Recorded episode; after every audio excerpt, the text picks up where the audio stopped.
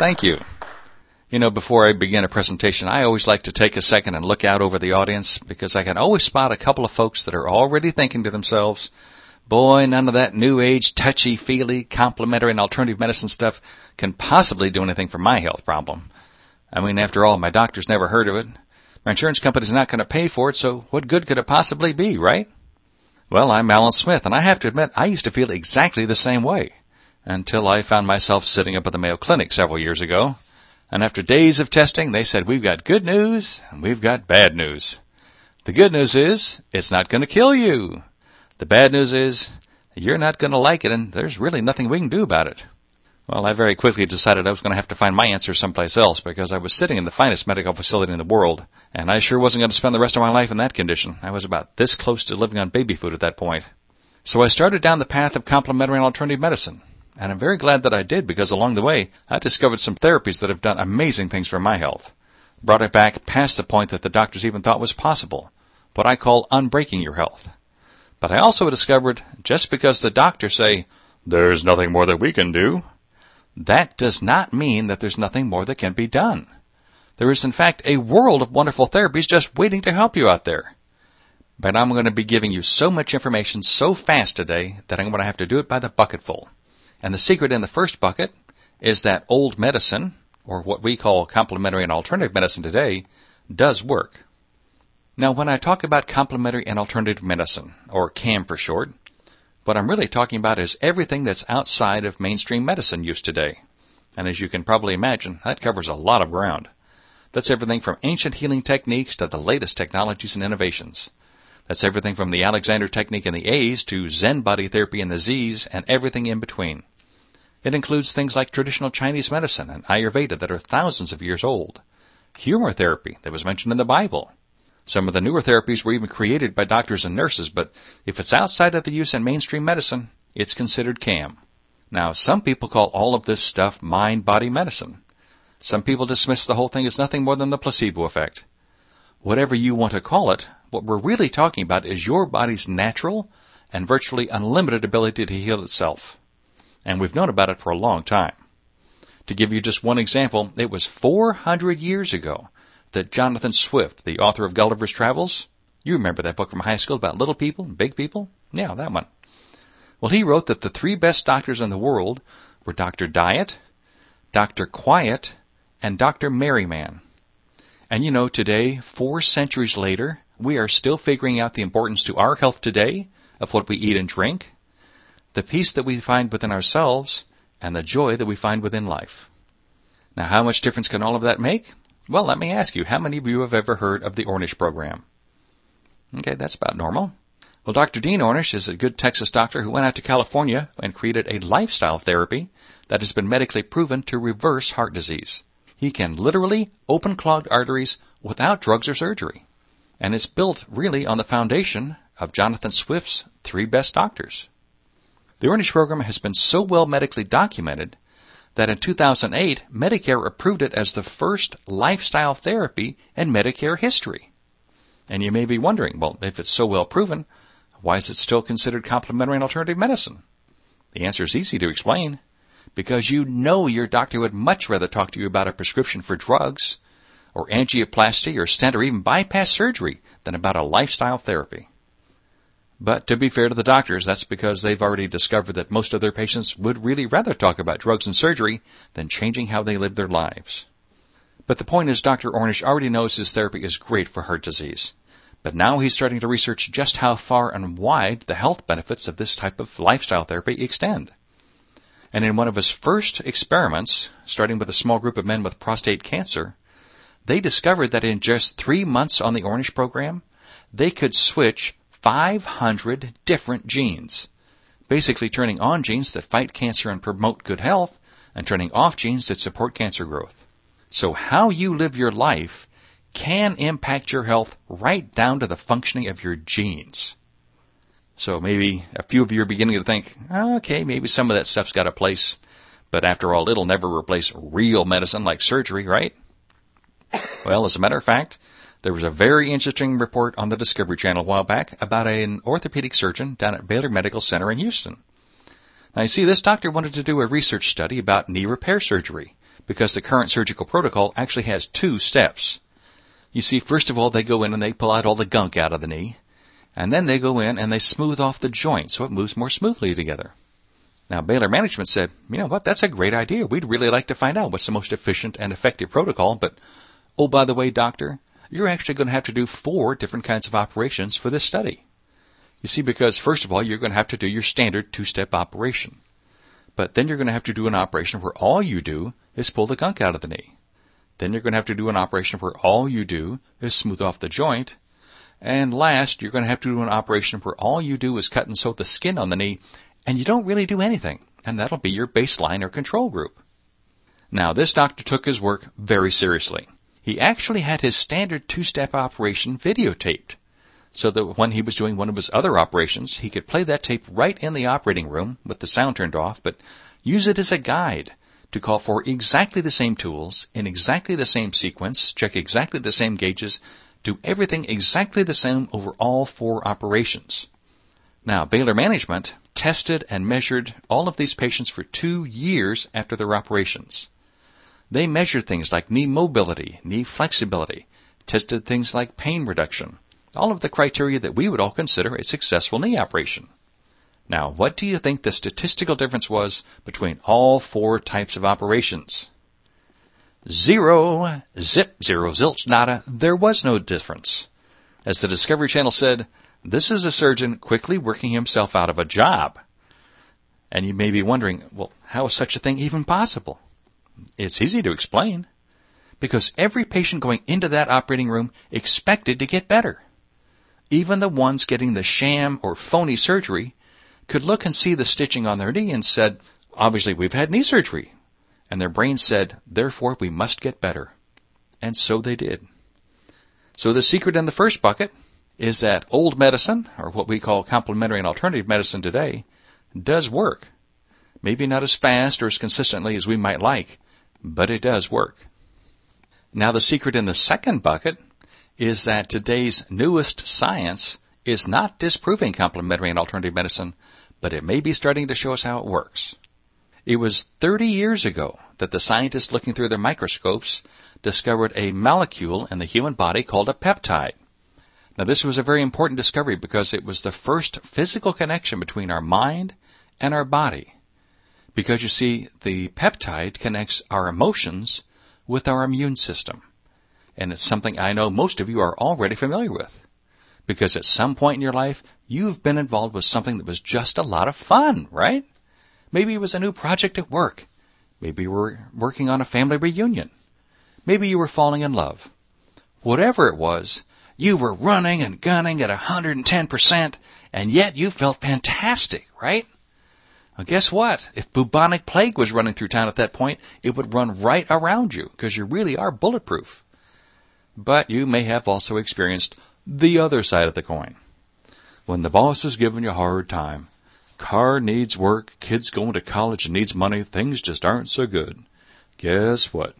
You've got a bullseye on your chest, and every bug within a hundred miles is going to track you down. Welcome to the wonderful world of psychoneuroimmunology, or PNI for short. But today's newest science is called epigenetics, as in over and above genetics. It was actually 50 years ago that the scientists discovered the double helix of our DNA. And you know, way back then, they thought that that was going to answer all of our questions about the human body. And that enthusiasm lasted about, oh, two seconds because they quickly figured out, you know, if that was really true, then why don't identical twins get identical diseases? So they kept working through their microscopes. And they discovered a few things along the way, such as the fact that our genes are not self-activating. In other words, they don't turn themselves on and off, which is the reason you may have been born with a gene for cancer, but you were probably not born with cancer. It took something in the environment, 20, 30, 40 years or whatever, to turn that gene on. And guess what? That's what epigenetics is. Because it's described as changes in gene function that are caused by environmental factors, which do not cause changes in our underlying DNA. This is kind of Mother Nature's way of trying something on for size to see how it works. And if it works okay for a day or a generation or two, eventually it may be put into our DNA code. but otherwise it's simply discarded. Now the scientists kept working and kept working, but you know, eventually they decided that the only way they were really going to get a handle on this whole deal was if they researched every single gene in our DNA. And before they got started, they said, you know, this is going to be a massive worldwide project. It's going to take years and years and years because they expected to find 125, maybe 130,000 different genes. And that's just to explain all of the functions in the human body that we know about today. It was called the Human Genome Project. You may have heard of it. Well, they got to work with their microscopes. Suddenly, the project ends years ahead of schedule. Because you see, they only found about 25,000 different genes. Now, I'm not a CPA, I'll admit that, but my math skills are good enough to know there's a big difference between 25,000 and 125,000. What's the difference? Epigenetics. Now, one of the other things that they discovered about our genes with all of this research is with epigenetics, it doesn't just turn genes on and off. It can turn bits and pieces of genes on and off. That's how you get that multiplier effect. I guess the best way I can explain it is if you think of your genes as being letters of the alphabet, well then epigenetics is all of the nouns and adjectives, the sentence structure and grammar, all of those things necessary to turn those letters into something useful like language. That's epigenetics. Now on your handout, there's a picture of the agouti mice at Duke University.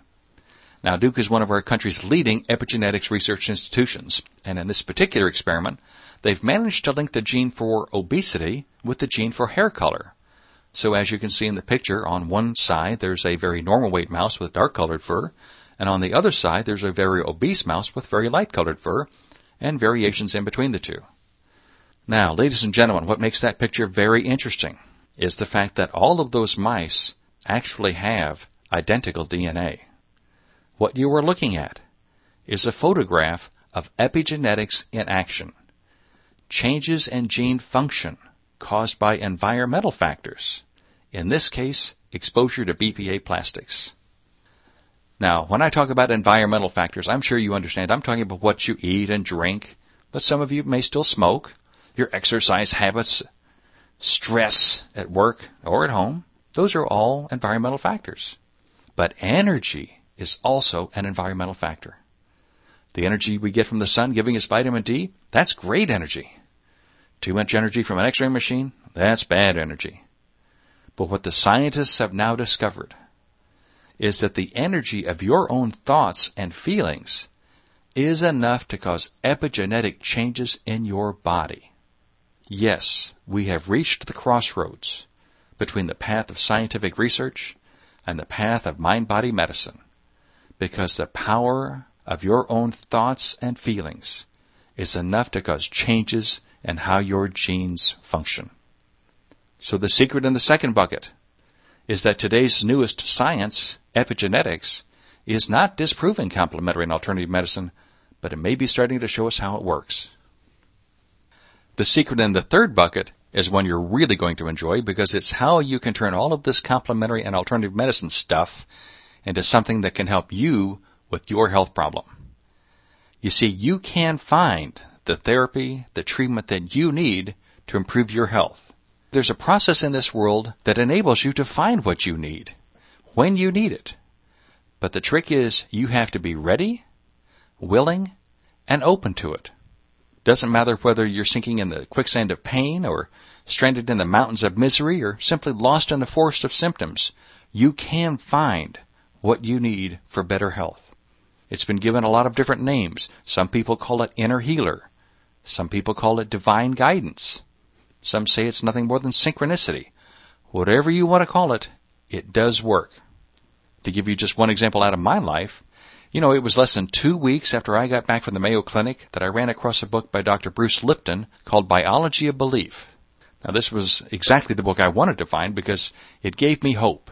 It said that the power of my own thoughts and feelings could change the functioning of my genes and improve my health unfortunately, as I read through the book, there was all this great science, but you get to the end of the book and it's like, Bruce, you've got a lot of great science in here, but you don't tell me how to capitalize on this epigenetics stuff to improve my health.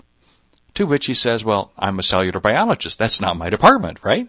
He says, but oh, by the way, there is this guy by the name of Rob Williams in Colorado with a process called Psych-K, short for psychological kinesiology.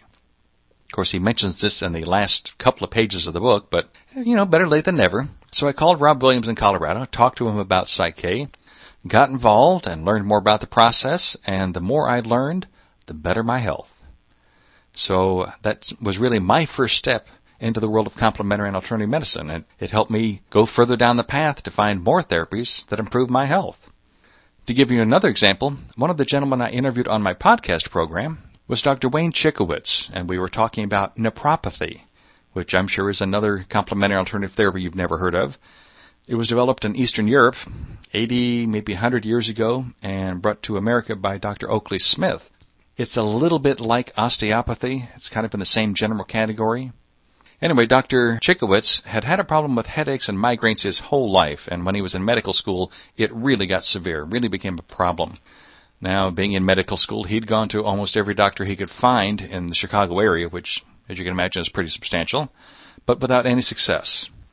He found a new doctor, and once again the doctor said, You've had all the tests, you've had all the therapies that we've got. Says you might try something called naprapathy. Now this was the first time Dr. Chikowitz had ever heard the term. And he said, okay, what is it? This doctor explained it to him. And he said, okay, great. And left the doctor's office and was driving home and all of a sudden, right there on a big billboard right on the highway in Chicago, was this sign for naprapathy, Dr. So-and-so. And the first thing listed that it's good for was headaches and migraines. So Dr. Chikowitz writes down the number, gets home, calls the guy, makes an appointment, goes in, and in one appointment with naprapathy, his headaches and migraines disappeared and he's never had a problem with them since. So at the time, Dr. Chikowitz said, this is what I'm going to change my major to study in medical school because this is the kind of therapy that can help people easily and quickly and this is the kind of doctor I want to become. Now, what makes this story interesting, ladies and gentlemen, and why I mention it as the secret in the third bucket is Dr. Chikowitz had actually seen that billboard for months. He had driven by it every day because it was located right between the medical school he was attending at that point and his home. But until he was ready and willing and open to it, it simply went whoosh, right over his head. Didn't see it, didn't pay any attention to it. And that's the way most of us are. The therapies, the treatments that we may need may be right around us right now, but we're not ready for them. We're not paying any attention to them. Now, granted, it does help if you've got a map to help you find your way around, and that's why I included it in the second edition of my book. But it's just a way to help you be aware of what's available so that when you are ready, you'll be drawn to that therapy that you need for better health. And I know that you can do this because I've already done it. So I know you can do it. So the secret in the third bucket is you can find that therapy that you need for better health. Although it does help to have a map. But the secret in the fourth bucket is the most important one of all, and I hope it's the one that each one of you takes home with you today. And that is that you are all responsible for your own health. Not your doctor, not your mother. We are all responsible for our own health. After all, who's got more skin in this game than we do, right? And the good news is, you have all of these hundreds of complementary and alternative therapies just waiting to help you. Things like EFT and Rolfing and Psych-K, all these hundreds of therapies that are just waiting out there to help you find better health. So I want each one of you today to begin to take complete responsibility for your health. And start by empowering yourself with knowledge and information because believe me, when it comes to your health, Ignorance is not bliss. It can be deadly. And besides, the only way that you can really make an informed decision about your own health care is if you know what all of your options are. And yes, that includes learning about the options and opportunities that you have in the world of complementary and alternative medicine. Now, if you want to start with a book like Unbreak Your Health, because it's got 339 listings and 150 different categories in the second edition, I think that's wonderful. I happen to think it's a pretty good little book myself. But if there's something you've already been interested in, something you've been thinking about, you just haven't gotten around to it yet, then don't wait another minute. Don't wait until you're sitting up at the Mayo Clinic asking yourself, why didn't I do something about this sooner? why did I wait so long? Stop by a bookstore on the way back to work. They've got a book out on almost every conceivable topic that you can imagine. Stop by the library on the way home from work. All of those books are free. What more could you ask? Start doing some internet research while you're at work. Just tell your boss it's a wellness project you're working on. He won't mind, right? Whatever you want to do is fine. Just don't wait. Take responsibility today. Sad fact of the matter is we take better preventative care of our cars and our yards than we do our most precious gift in this life, our own health. And I don't want you simply to avoid disease and illness. I want you to have the kind of full, joyful, vibrant health that you deserve. And that means taking charge of your health. Because the fact of the matter is, if you don't, not only are you going to have a lower quality of life than you deserve, you just might kick the bucket sooner than you should too. I thank you for your time.